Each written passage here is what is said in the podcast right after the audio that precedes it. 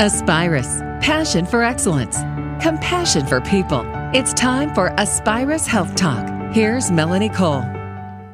Some diseases that are prevented by vaccines, like pertussis, whooping cough, or chickenpox, remain slightly more common in the United States. On the other hand, other diseases are no longer common in this country because of vaccines. Immunizations have had an enormous impact on improving the health of children all over the United States. My guest today is Dr. Jason Chan. He's a pediatrician with Aspirus Pediatrics Clinic. Welcome to the show, Dr. Chan. How important, as a pediatrician, do you want parents to hear that vaccines are?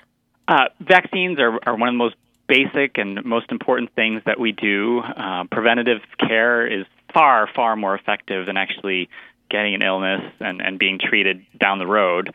Um, vaccines are very, very effective and so effective that we don't hear a lot about a lot of these diseases anymore.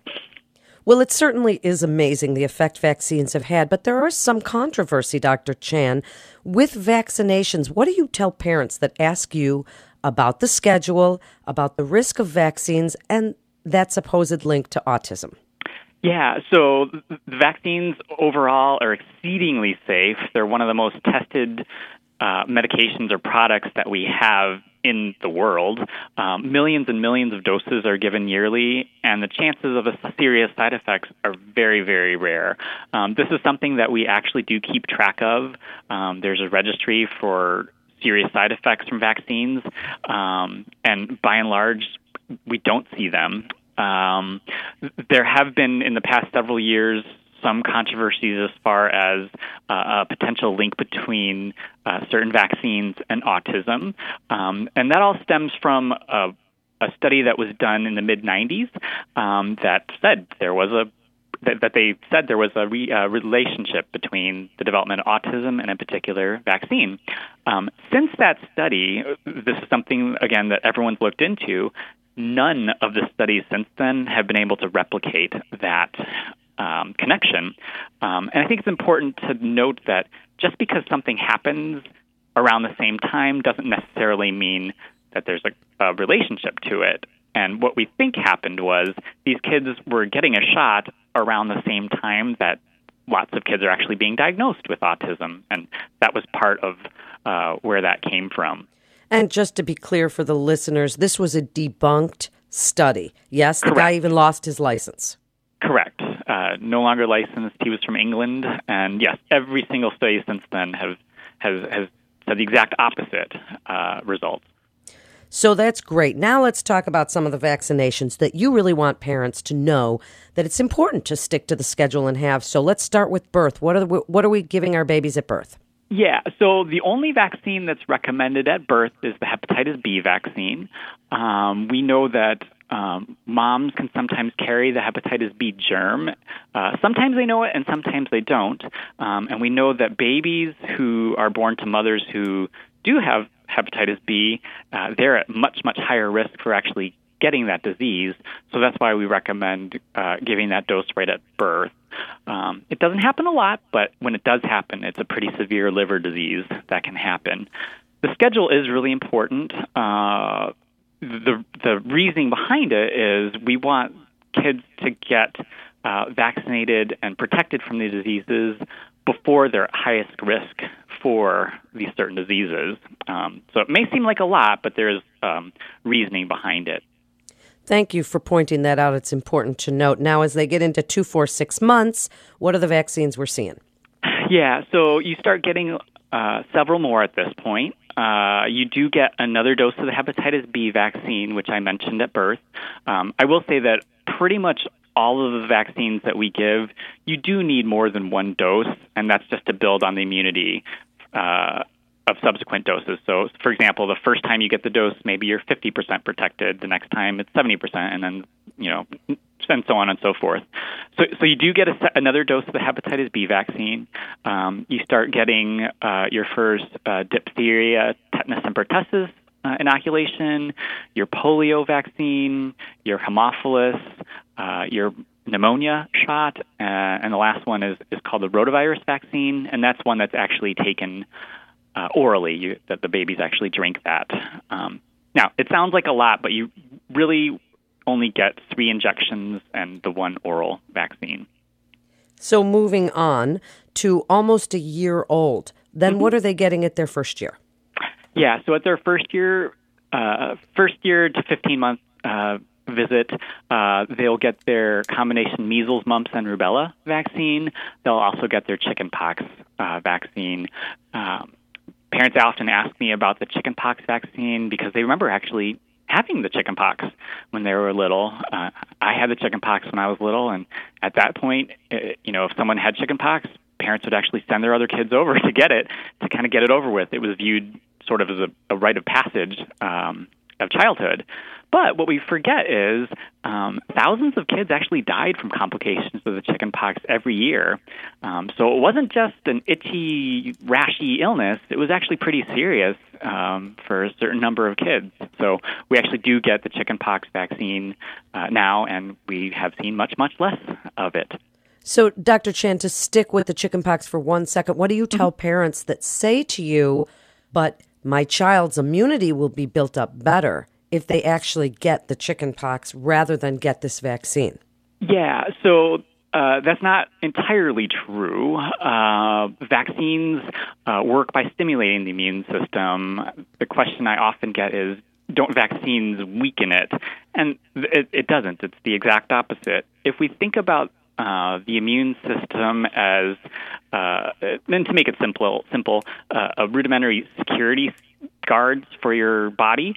Um, at first, they're not very good you know and there's two ways that they can learn one is the bad guys can come and rob the store or you could get sick the other way that the security guards can learn is hey we can pass around pictures of the bad guys and then when they come near we can fight it off a lot quicker and we won't actually get as sick and that's kind of how vaccines work um, what we do is we expose the kids to the inactive pieces of the vaccine so your immune system can uh, respond to those inactive bits.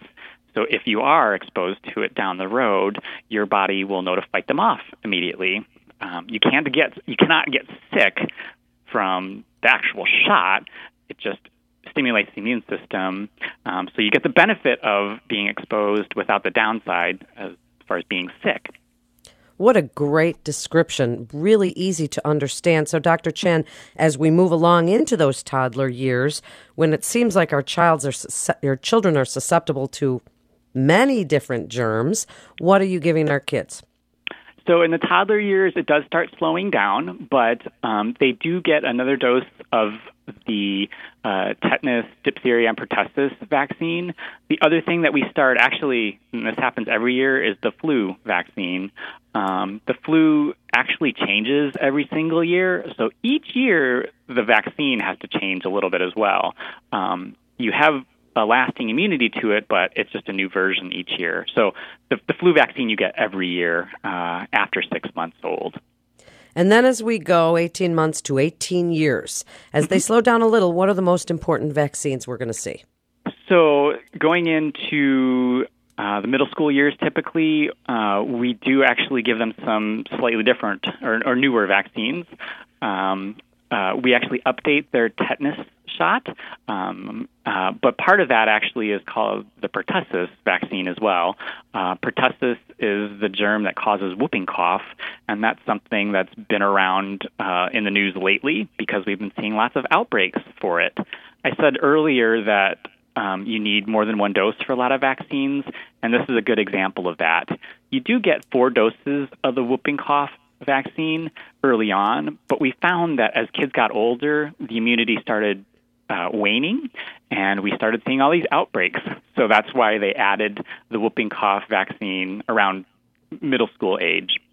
Um, the other things that we recommend at that age is also the meningitis vaccine. Uh, meningitis is a very serious infection of your brain and spinal cord.